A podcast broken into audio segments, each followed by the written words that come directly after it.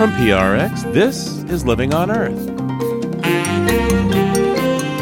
I'm Steve Curwood. We're celebrating Juneteenth this week with stories of challenges and triumphs in the African American community, starting with farming. Contrary to popular belief, black and brown folks do want to farm. Um, and this was something that just surprised me because I thought I was just a weirdo out here. I was going to start this farm with my family, grow food, you know, provide it to those who need it most in the community, and that was going to be it. Also, a look at the foods brought from Africa that slaves grew to feed themselves and much of America. We think of plantations as places that produced export crops, but we don't think about them as also places where human beings had to also know how to farm for their own nourishment. That and more this week on Living on Earth. Stick around. From PRX and the Jennifer and Ted Stanley studios at the University of Massachusetts Boston, this is Living on Earth. I'm Steve Curwood. On the 19th of June in 1865, black slaves in Texas finally heard about the Emancipation Proclamation of 1863 and started celebrating freedom with the holiday now called Juneteenth. Sadly, freedom for slaves in Texas was delayed for more than two years much as delays for justice still persist today for black people in America. But Juneteenth is now officially observed by some 46 states, and African Americans typically celebrate with picnics and cookouts. Often overlooked at these gatherings is the role that Africans and slave ships played in bringing some of those foods to American tables. Today, as Living on Earth celebrates Juneteenth, we reprise a report from Ike Sriskandarajah about how culture and agriculture overlapped in that dark chapter of American history. For a thousand years before the Atlantic slave trade started, the origin of humanity was also its cornucopia. Many of the world's staple foods first sprouted from African soil. They're on your picnic table, from the sesame seeds on your bun to the Worcestershire sauce on your hamburger to your slice of watermelon. And if you reach into the cooler, the cola in Coca Cola is an African plant as well, the cola nut. Judith Carney is the author of In the Shadow of Slavery Africa's Botanical Legacy in the Atlantic World. Her book traces the paths of food that traveled with slaves, including an ingredient in the world's most ubiquitous fizzy drink. Cola came on slave ships. They used the cola nut in the casks of water that were carried on the ships to refresh water that was going bad during the prolonged voyage. So they were drinking Coke 400 years ago on slave ships? No, no, but it you, you, need the coca part of it too, and the sugar. I think uh, the only thing I would say is slightly more bitter than eating a potato raw. Another of our favorite drinks, coffee, also comes out of Africa, and millet, black-eyed peas, Judith Carney tracks the migration of these foods through historical records. I went back and looked at the journals and the diaries. What did the ship captains, the slavers, how are they feeding people for six weeks to three months voyages? One such log was written by a 17th century slave trader moored off the coast of Western Africa. A ship that takes in 500 slaves must provide about a 100,000 yams which is very difficult because it is hard to stow them. By reason, they take up so much room, and yet no less ought to be provided, the slaves being of such constitution that no other food will keep them, so they sicken and die apace. The slavers' human cargo was valuable, so captains bought food that captured Africans could eat, and they bought enough of it. Sometimes the ships would even land in the New World with surplus. And that, I argue, it, the unwitting conveyance of bringing African foods to the Americas was the slave ship. Once in the Americas, the slaves were scattered to work on plantation cash crops, but they were also expected to feed themselves. We think of plantations as places that produced export crops, but we don't think about them as also places where human beings had to also know how to farm for their own nourishment. A Danish traveler, Johan Karsten, wrote a diary describing his observations of the Americas during the early 18th century. These plantation slaves received nothing from their master in the way of food or clothing. except only the small plot of land at the outermost extremity of his plantation land that he assigns to each slave. The staples from Western Africa flourished in the South, and from those meager plots came a rich food tradition. It was good enough for slaves, it was even good enough for a founding father. Culinary historian Michael Twitty says that Thomas Jefferson actually bought food from his slaves. Oh, yeah. Oh, yeah. The day to day needs of his own kitchen table. Much of that was supplied by the enslaved population of Monticello. There are extensive records of purchases for the main house from the enslaved communities. He would buy cabbage, he'd buy watermelon, he'd buy sprouts. President Jefferson wasn't alone. Before the new immigrants come in at the turn of the 20th century, we are the ethnic restaurateurs of America. And Twitty says that African Americans didn't just add ingredients to America's melting pot, they spiced it up. Oh, yes. Red pepper was the most important, ubiquitous spice. So important that in 1780, close to 100 slaves, newly imported from West Africa, protested until plantation owner Josiah Collins supplied the spice. Within a year of their arrival, he has to order a thousand pepper pods to season their food because they will not eat bland food. They express to him that we want the pepper pods. Hot sauce has been on most Southern tables since. African Americans' cuisine still has its roots in those peripheral plots but African Americans' connection to the land has changed. We were an agrarian people for millennia, even through the period of slavery. We went from being 90% agrarian to 90% urban in less than 100 years. Think about that. Freedom wasn't free. Emancipation cost slaves their link to the land. African Americans couldn't own or lease land. Their only option was punitive sharecropping. All that oppression hurt us in the long run because it divorced us from the land, it divorced us from nature. And through food, we can reconnect with that and begin to repair those links. That's part of Michael Twitty's mission. He works to bridge that gap. He's put together the African American Heritage Seed Collection. It offers heirloom seeds to today's gardeners. To see an okra plant that you know was growing in the gardens of the people who worked at Mount Vernon and Monticello. To see a kind of rice grown in the rice plantations of 17th century South Carolina. It gives you the sense of such connection because I always tell people, you know, my own little corny saying, but growing history is knowing history. And knowing history can turn your bowl of gumbo into a portal back through time. Ike Sriskandarajah first prepared that report in 2010. I want to tell you a story from way back. Truck on down and dig me, Jack. In 1865, a cat started some jive. He said, Come on, gate and jump with me. At the Juneteenth Jamboree, the rhythm was swinging at the picnic grounds. Fried chicken floating all around. Everybody there was full of glee. At the Juneteenth Jamboree, trumpets flaring in the air. Mellow barbecue everywhere. Clarnets moaning in the hall. All the gates was having a ball. They didn't know how to cut no rug, but all the cats had a gallon jug. Everybody happy as they could be at the Juneteenth Jamboree.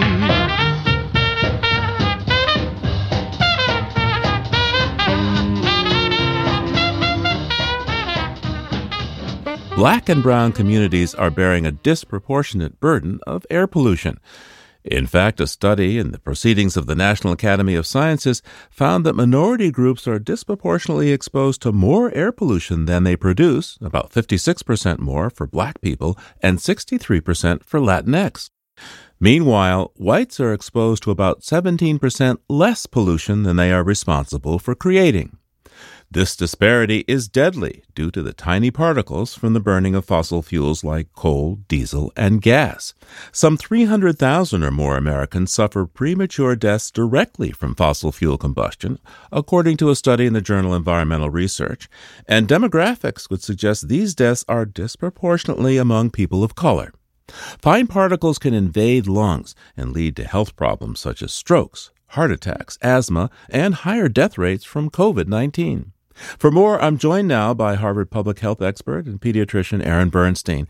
Dr. Bernstein, welcome back to Living on Earth. Great to be with you, Steve. So, this study measured the impact of uh, particulate matter, small ones, uh, two and a half microns, from only from fossil fuel combustion. Describe to me uh, exactly what this study looked at. Yeah, so these authors wanted to understand not what air pollution outside in total does to health. They wanted, as you pointed out, to understand what the proportion of that pollution that comes from burning fossil fuels does to human health. The numbers that they have here of 350,000 premature deaths every year in the United States, that is an astonishing number. What about around the rest of the world? Yeah, so globally, they estimate that somewhere around 8 plus million people are dying every year from air pollution that comes from burning fossil fuels, which is roughly one in five deaths worldwide, which is just stunning. Now, who do these fossil fuel particulates affect the most? What kinds of populations or groups of people are most at risk? Yeah, it, it's it's unfortunately everybody who, who can least afford it. So research has shown quite clearly that anyone with a chronic medical condition, particularly people with heart disease, lung disease, are at risk. People who are pregnant are uh, their pregnancies are at risk from this air pollution. There's lots of evidence that children with asthma will get sicker, and there's even some evidence that this air pollution may be causing asthma. We know this air pollution causes lung cancer. And there's a whole host of other nasty stuff that's coming into clear focus around the effects of this air pollution on, on brain health, including on dementia, potentially contributing to diabetes. I should mention, uh, important to your question of, of who's affected most, is that it turns out that pollution and poverty are really close bedfellows. And so, regardless of where the air pollution happens, it's pretty much universally the case that people who are less well off are breathing more. In the United States, we have definitive evidence that people of color, particularly Black Americans and Latinx Americans, breathe more air pollution than the rest of us. And they are also least responsible for its production, meaning that they consume less goods that, you know, in their production result in the production of these air pollutants. Dr. Bernstein, what parts of the United States and the world are most at risk from these premature deaths from fossil fuel particulates? Yeah. So this study and others have, have shown that the places that are that are really suffering most from this air pollution are in Asia, particularly in China and India and Southeast Asia, where the lion's share of the mortality from air, outdoor air pollution is happening. Now, interestingly, Steve, you know, we've cleaned up the air in the United States dramatically. Everyone's air quality has gotten better.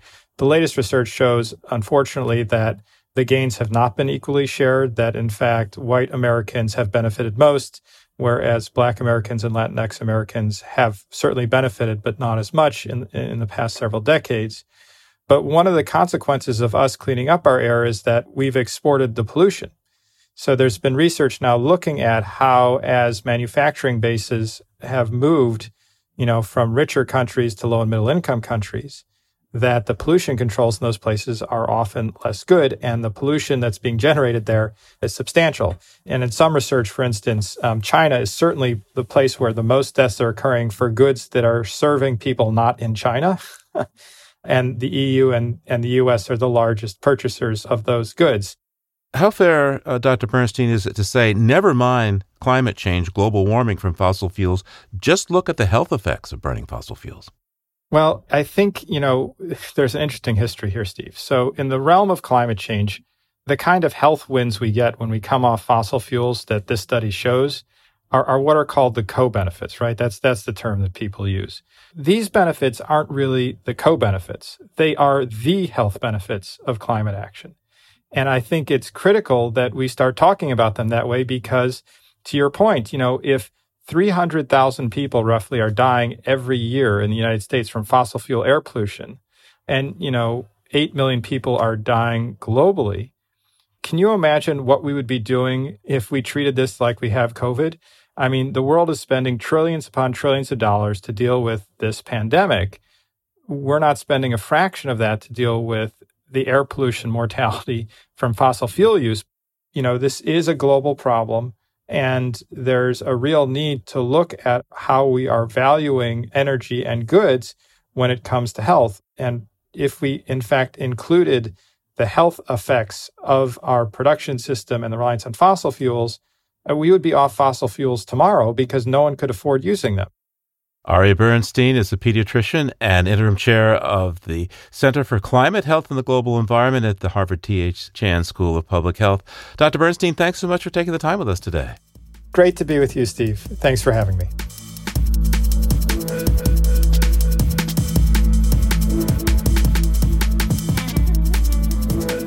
Coming up, an African American outdoor educator on diversifying the outdoors culture. That's just ahead on Living on Earth.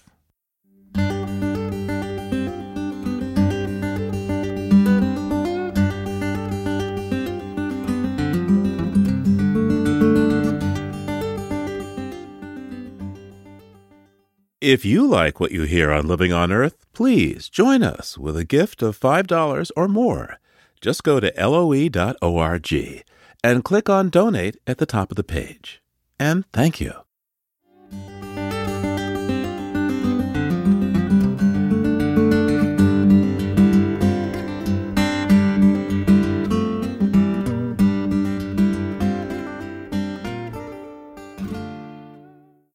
In the 1930s, while the world was digging out of the Great Depression, the U.S. government drew up maps of more than 200 cities and gave grades to individual neighborhoods based on perceived suitability for homebuyers to obtain a bank loan. A grade areas were outlined in green. They were largely suburban and white. D grade neighborhoods were outlined in red. Those tended to be in city centers and black and brown. Despite similar household incomes, home age, and other factors, minority areas were more likely to be inside a red line than white ones, making it much tougher for people of color to get home loans. Nearly a hundred years later, the legacy of redlining persists in many ways, including increased risks from heat waves linked to climate change. Writing in the journal Climate, researchers found that during heat waves, red line neighborhoods can be as much as 10 degrees hotter than other districts in the same city. Living on Earth's Bobby Bascomb spoke with Vivek Shandas, a lead author of the study and a professor at Portland State University. What we wanted to look at is just one climate induced stressor that we know is going to increase in frequency, magnitude, and duration over the coming decades, and that's urban heat. Urban heat kills more people than all other natural disasters combined in the US. And it particularly is an, a very selective killer in that the people who have died have been historically underserved communities, historically black communities. And so we wanted to see was that policy that was fundamentally based on race and social class, was that playing out to affect the communities today in terms of who's exposed to those intense heat waves at a much higher magnitude than others? And what we found was that pretty much across the country in the 108 cities we looked at, those areas that were hotter were those red line neighborhoods.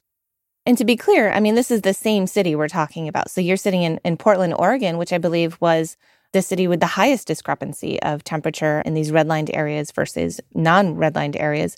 But why is that? I mean, why within the same city are you seeing such a dramatic temperature difference?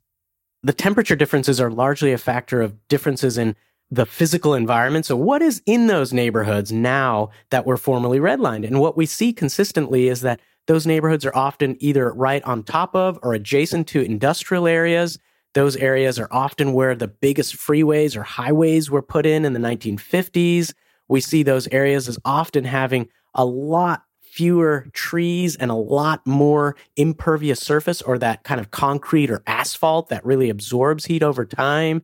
And so this is a phenomenon that is consistent across these cities we looked at. And these historically redlined areas have the built environment that absorbs the sun's radiation and amplifies temperatures a lot more. And as you were saying, Portland, Oregon is top of the list, though Denver, Minneapolis, Columbus, Jacksonville, Philadelphia, Louisville, Baltimore, they're all in that top range of cities as well. Well, what kind of effects do you see in communities that are hotter than others? I'm thinking of even crime. I mean, I know I get cranky when it gets hot out, and we routinely see spikes in crime rates um, in cities, particularly when it gets really hot. Do you think that any of that can go go back to this policy? Yeah, so we've seen that people's behavior changes when it gets hotter. We've seen, for example, more use of energy. We've seen greater hospitalizations. We've seen more issues of road rage and violence that happen when things get hotter in cities. And what that really comes down to is our mental health ability to cope as well as our physiological ability to cope and health impacts from increased heat as well. So we can talk about children that are exposed to heat. We've seen studies come out about how children at school are not able to focus, are not able to actually do well and learn as a result of hotter classrooms or hotter environments. And so that can have a long term effect on an ability to actually complete school. And that leads to a whole series of outcomes as well. We see this playing out in terms of our financial health. People are running their air conditioner much harder if they have access to air conditioning, have financial resources to run it. So that's money that's going away from other things like food or education or health that can be some of the basic needs for a community. And then, of course, we have older adults, particularly those that have pre-existing health conditions like asthma or any kind of heart condition. We've seen more recent work that's been done on stroke, brain health in terms of heat, and that can have profound effects as well. Working with some folks at UCLA Medical School to try to better assess some of those impacts. And there's no shortage of heat and, and health related impacts that are occurring. We had a story on the show recently in which we talked a, a bit about the dramatic difference between white and African American babies um, in infant mortality rates.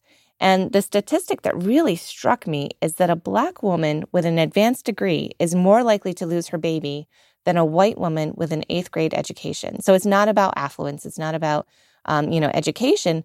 To what degree is it possible that living in hotter communities is putting a physical stress on pregnant African American moms and resulting in higher infant mortality rates for them? Right. Um, fascinating question about the relationship between race, health, and climate. And a lot of this study really has some potential directions. While we don't study that in this work right here, I will say that with redlining, we find that the communities living in historically redlined areas are still communities of color, are still immigrant communities, are still indigenous communities. And in part, what that suggests is that if you have communities of color, like a black woman living in a formerly redlined area, what you're going to see is temperatures that are sometimes 5, 8, 10, 12. And we've even documented air temperatures of 20 degrees hotter in particular parts of a city. So if you're talking about a 90 degree day for one part of the city, another part of the city could see a 110 degree day. And once you cross that around 98.6, about 37 Celsius degree, our body is trying to cool down. So our body uses sweat to be able to cool itself down. And not a medical doctor, though, in collaboration with them, I've learned that this sweating process really helps us cool down. Though, if the ambient temperature is hotter than 98.6, and if the humidity levels are high, we could reach this threshold called wet bulb temperatures. That's W E T B U L B temperatures, which are a point at which our body is unable to kind of cope and cool down. And so that stress that the body faces goes right into the womb that an unborn child is in. And that's a level of stress that's part of that pregnant mother and that then affects the child. What we've seen in a project we're working on with five states and cities in five states, where we're looking at birth outcomes in relation to heat and air quality, we've actually seen that the smallest babies have some of the biggest effects. So these are preterm births, have some of the biggest effects from the mother being exposed to extreme heat and poor air quality. So, what that means is that a child being born very small actually ends up being born even smaller as a result of this exposure. And the smaller the baby gets, the more that baby has to really struggle in order to be able to live. And it leads to, as we've learned from the field of epigenetics, long term consequences on the health and well being of that person. The effects of redlining then can really play out in terms of what the environmental conditions are that a person let's say in this case, a black woman is exposed to, and that can lead to long term consequences on their ability to manage their own as well as their children's health. Wow, it's just. It's just shocking, really, how a racist policy from almost a century ago is persisting in so many different ways and has such long term health impacts on people that had nothing to do with that back then. Right, right. And, you know, in public health, it's a very common phrase now to be talking about your zip code is more important than your genetic code. And I've heard that wow. said by a lot of very impassioned and very committed public health staff in various agencies and community health workers, et cetera. And what occurs to me is that the fact that your zip code is so important for your health and well being has a lot to do with how we're going about planning our places and planning our cities. And that's really what a lot of this work kind of comes back to is how did this policy really underscore the racial underpinnings of the country? So, for somebody that's listening right now and nodding their head saying, Yeah, you know what? It is hotter where I live than where I work. Maybe I'm living in one of these communities that's suffering from these racist practices. What can you say to those people? Part of my job is to study cities. And I've heard a lot about people really pointing and blaming and saying, you know, I wish people in that neighborhood would take better care of their place, or I wish they would be more engaged, or I wish they would be doing things differently. And there's a lot of this that I hear from communities that I talk to about blaming communities of being kind of quote sketchy or being quote not really worth visiting. And these are things that really hit me pretty hard because I see through studies like the one we did that this was a very systematic process that actually is no fault of the people that actually live there. And I guess that's really kind of at the core of what I'm hoping that this study will help reveal is that these are kind of underlying challenges that have been there in a long time. And our work then in front of us is to be engaged with the planning that's happening in our backyard, with the planning that's happening all around us, and to be kind of really mindful about the fact that the decisions made today could have repercussions 20, 50, 100 years later. And to kind of go into this planning process thoughtfully and with recognition that these historical practices are things we have to undo and things we have to center in our current work climate or otherwise. Portland State University professor Vivek Shandas speaking with Living on Earth's Bobby Bascomb.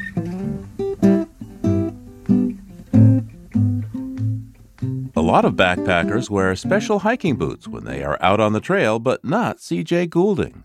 CJ is a program manager for the Children and Nature Network, and when he leads young folks out for a hike, CJ himself wears basketball sneakers named after Michael Jordan. Here's an excerpt from his blog on why. I am an African American natural leader. That phrase is not an oxymoron, but it's also not something that you normally see in the environmental world. In the few years that I've been involved in environmental education and connecting people with outdoor spaces, there have been numerous occasions where I am the only person of color in the program or the only African American leader. Growing up, there was no one from my neighborhood traveling, hiking, canoeing, or spending time outdoors unless it was a part of a regimented program. But do not misunderstand the meaning behind that statement. Do not miss my point. I write neither to complain that the outdoor world is an elitist one, nor to lament the disconnect between the world I grew up in and the natural world where I now lay roots. I write to celebrate the amazing opportunity available for me and others like myself to be a bridge between the two worlds. On my feet as I write are Jordan Bred 11s, the only pair of Michael Jordan sneakers I've ever owned in my life. His sneakers are a status symbol in the neighborhood I grew up in, a memento of importance and significance. Unfortunately, for some people, they hold higher value than food, books, rent, and in some extreme cases, even the life and well being of another individual. So it makes sense that while facilitating an outdoor youth summit at Harper's Ferry National Park in Virginia, an African American teenage boy stopped me to ask why I was wearing these Bred 11s outdoors. I laughed. I asked him if he had seen anyone who would wear Jordans exploring the outdoors like we were. He said no. Right there, the disconnect between the two circles was evident, and as we looked around, we could see that even there at that event, we were in the minority. I've heard the rallying cry echo through the trees, affirming that the outdoors are for people of all creeds, countries, and colors. My Jordans are now falling apart, worn from adventures in places like the Grand Tetons and the Grand Canyon, hiking through the topography of Los Angeles and Arctic Village. This goes directly against how people, quote unquote, should wear them and what people, quote unquote, should wear outdoors.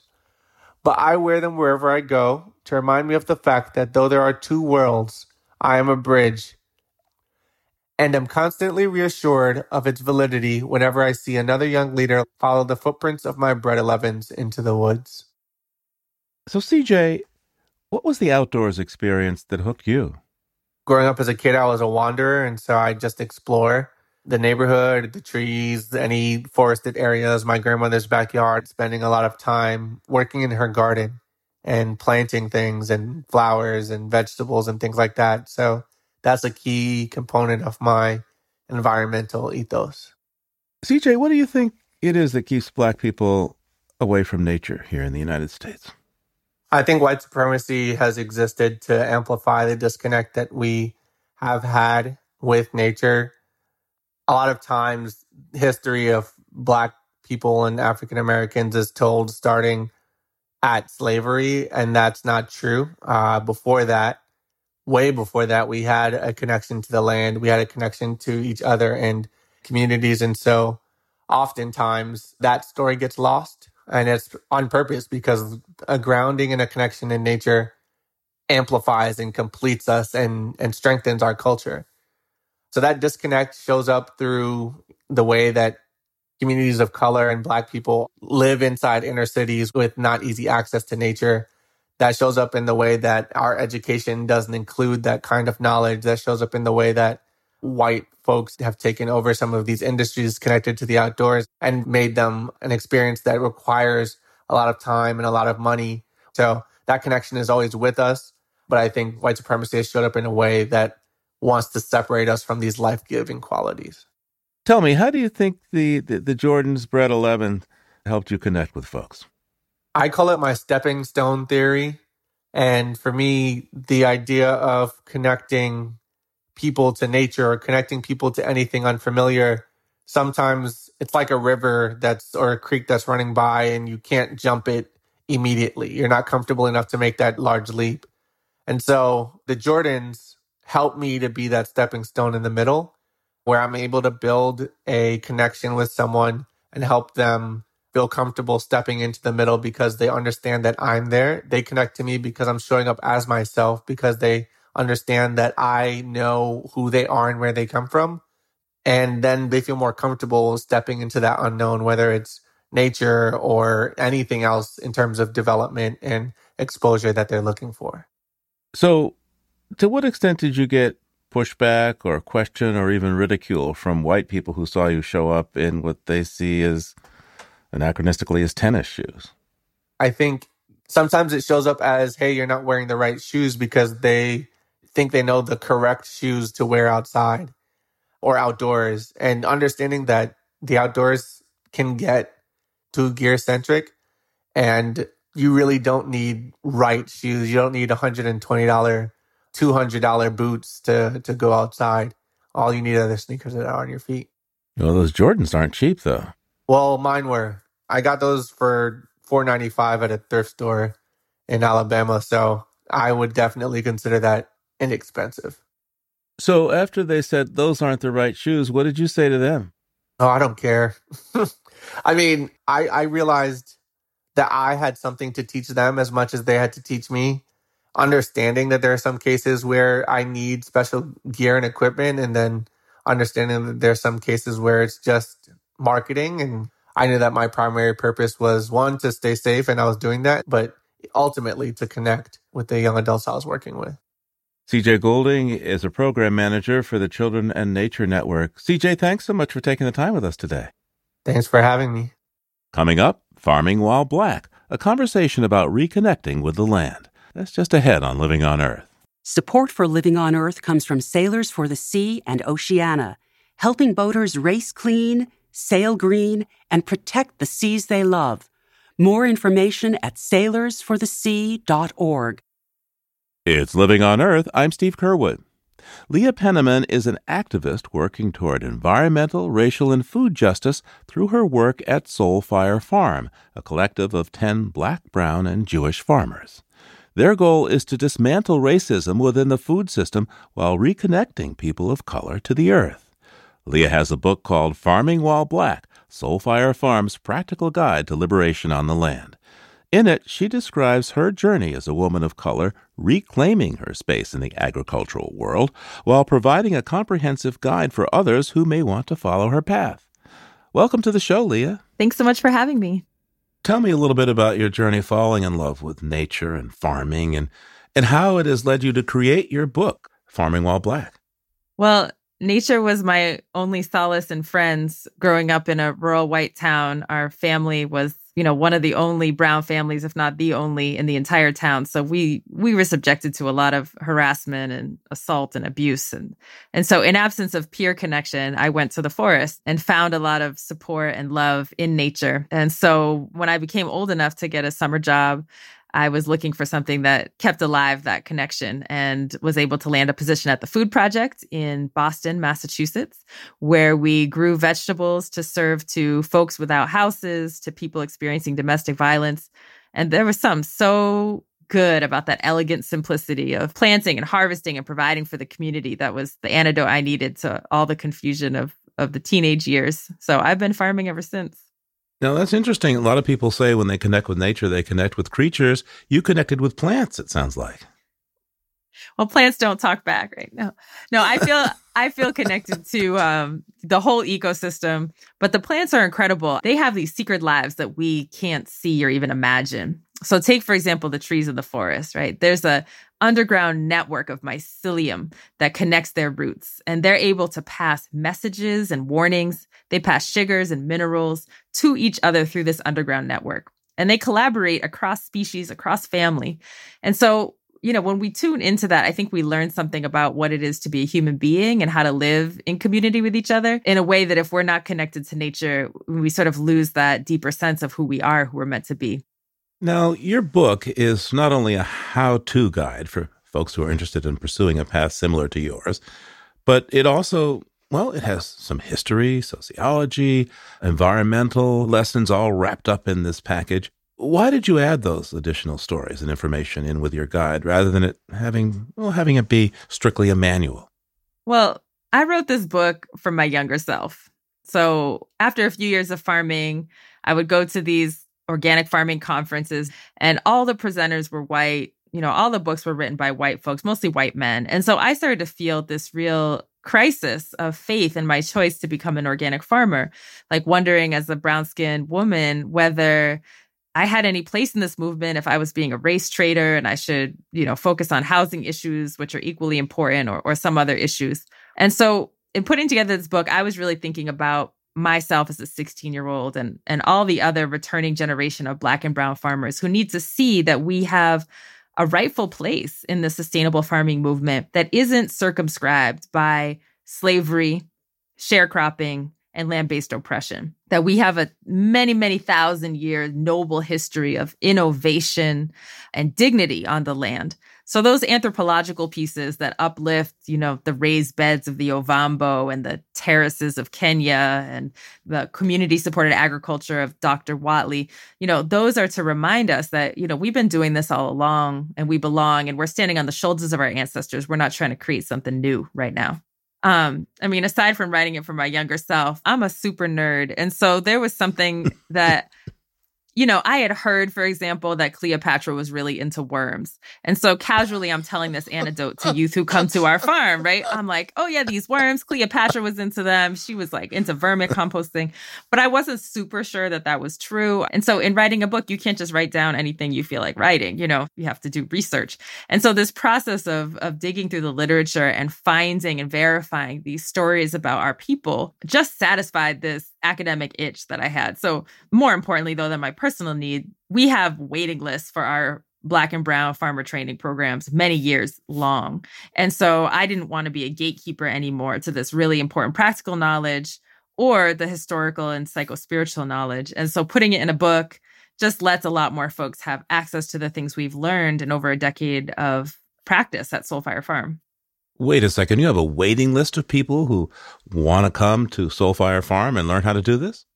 Right? Contrary to popular belief, black and brown folks do want to farm. And this was something that just surprised me because I thought I was just a weirdo out here. I was going to start this farm with my family, grow food, you know, provide it to those who need it most in the community. And that was going to be it.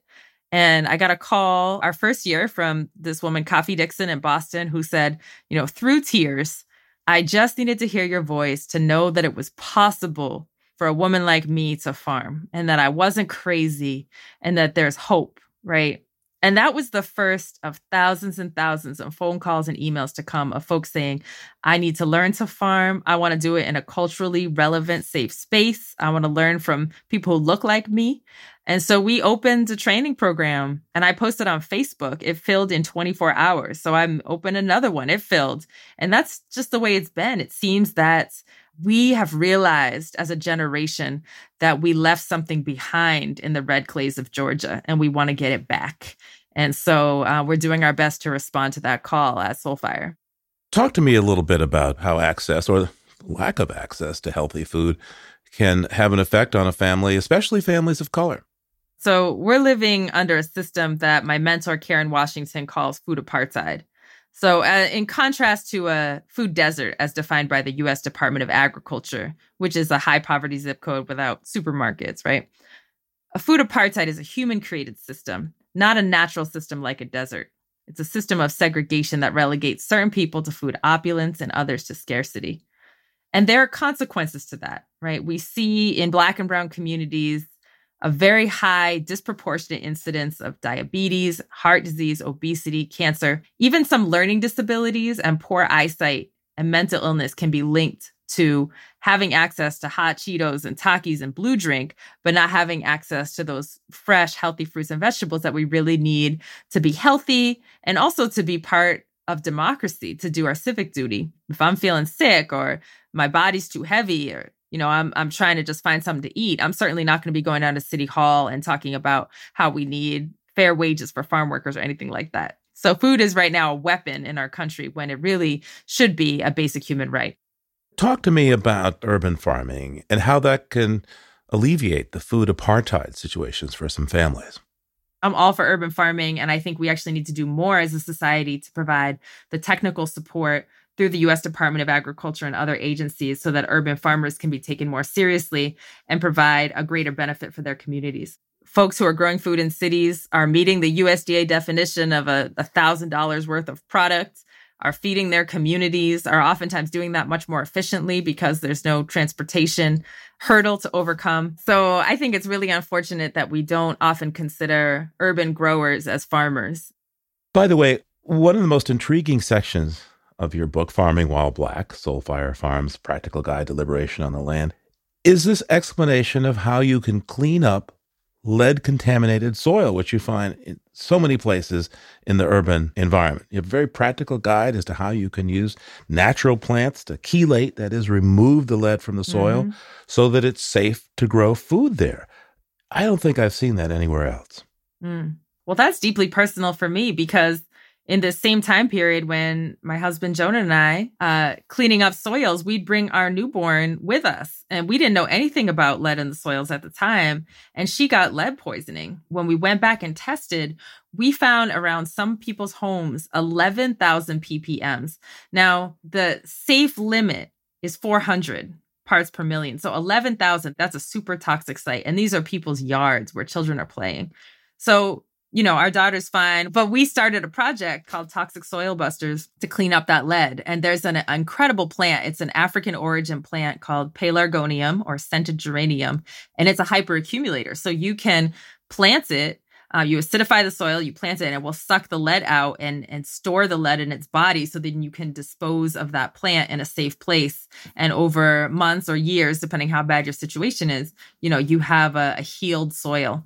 And that's so important because, you know, as black and brown folks, as poor folks, oftentimes we don't have access to prime bottomlands soil. And so that doesn't mean actually giving up on the earth or giving up on self sufficiency. We have to be able to restore degraded and marginal lands. You know, sometimes the sciences, especially that love of nature and the environment and pursuing a career in those fields, can seem, well, rather taboo for people of color. Why do you think that is, and and how do you think your your book responds to this? It's heartbreaking for me, though not surprising, because what it really speaks to is the depth of the inherited trauma from the centuries of slavery, sharecropping, and tenant farming to the point where just seeing a plant or seeing the soil is going to be a triggering experience for a lot of folks. You know, look at nature for really what it is. It's the scene of the crime, right? The nature is the scene of the crime, but she's not actually the crime. The way we try to address that is, well, a couple ways. One is to, again, reach back beyond those 500 years to the 10,000 years of, of noble history on land and revive those stories and live into those stories. But it's also to confront the trauma head on. In your view, what have people of color lost by not having the farm as a possible place of family refuge? I was talking to an elder friend of mine, Donald Halfkenny, who is a civil rights veteran and was telling me stories about his time during Freedom Summer, registering people to vote in the South. And he was saying that, you know, they all stayed on Black farms, all these activists, and they were protected. The farmers, to prevent night riders from coming and attacking the activists, would cut down trees and put barriers across the only road that got you out to these rural areas to slow down or just to impede um, members of the Ku Klux Klan. All the meetings, if they if you need your shoes fixed, you needed a meal, it was the black farmers. And and Mr. Halfkenny was saying that, you know, this was a clandestine network too, because then you'd see these same people that put you up in town the next day and they'd act like they didn't know you because they also had to protect their own safety. And so I think about that a lot, that there really would be no civil rights movements without black farmers. And what do you think people of color lost when we lost contact with the land? Certainly not all folks of color, right? Right now, about 85% of our food in this country is grown by brown skinned people who speak Spanish. And there's a whole history to why that is. But I would say, particularly for Black folks after the Great Migration, when six million of us, you know, fled the racial terrorism of the South, I think we did leave behind a little piece of ourselves. And, you know, it's a belief in West African cosmology that our ancestors exist below the earth and below the waters. And by having contact with the earth, we receive their wisdom and guidance. And with the layers of pavement and steel and glass of the skyscrapers, it's harder to feel that contact. It's harder to have the generational wisdom. So, my personal belief is that many of us go around with this nagging sense of emptiness that we can't quite name. And when folks come to Soulfire and get their feet back on the earth, what I hear time and again is I'm remembering things I didn't know that I forgot.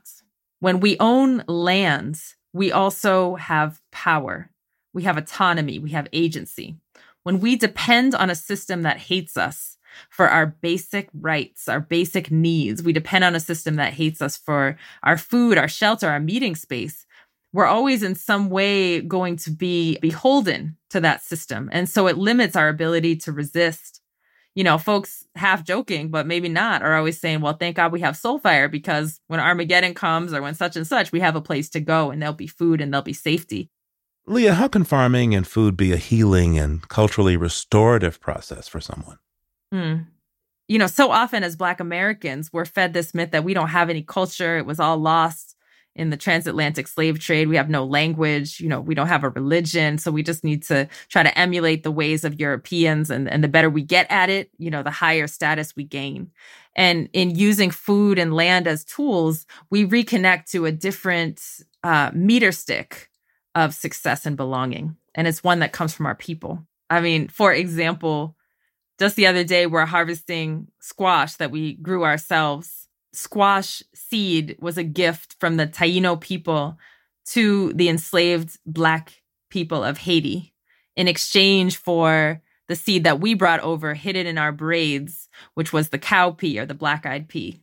And so we we took this squash seed as a gift from the native people and we grew it and and for many years the ones who called themselves masters, you know, the French did not even allow black people to eat this squash. We called it joumou. It was such a delicacy. It was uh, very tasty and, and smooth and sweet. So it was only prepared for white folks. After the successful revolution in 1804, we celebrated, our people celebrated by making the, the squash, the joumou soup. And every house made some, and you go from house to house and, and sip it and taste all the different recipes. And, and that's been a tradition every January 1st. How do you feel about organizations like yours, Soulfire Farms? How do you feel they're doing at bridging this gap between people of color and reclaiming their birthright, really? Mm.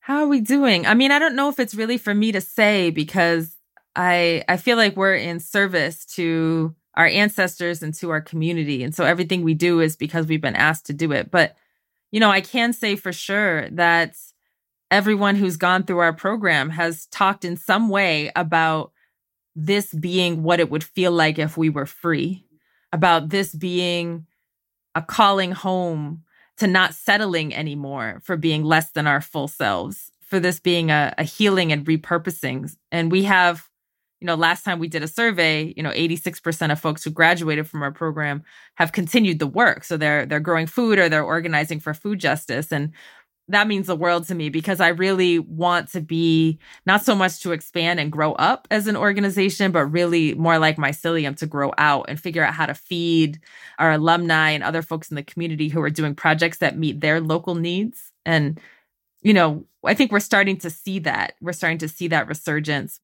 Leah Penniman's book is called Farming While Black Soul Fire Farm's Practical Guide to Liberation on the Land. Thanks so much for having me.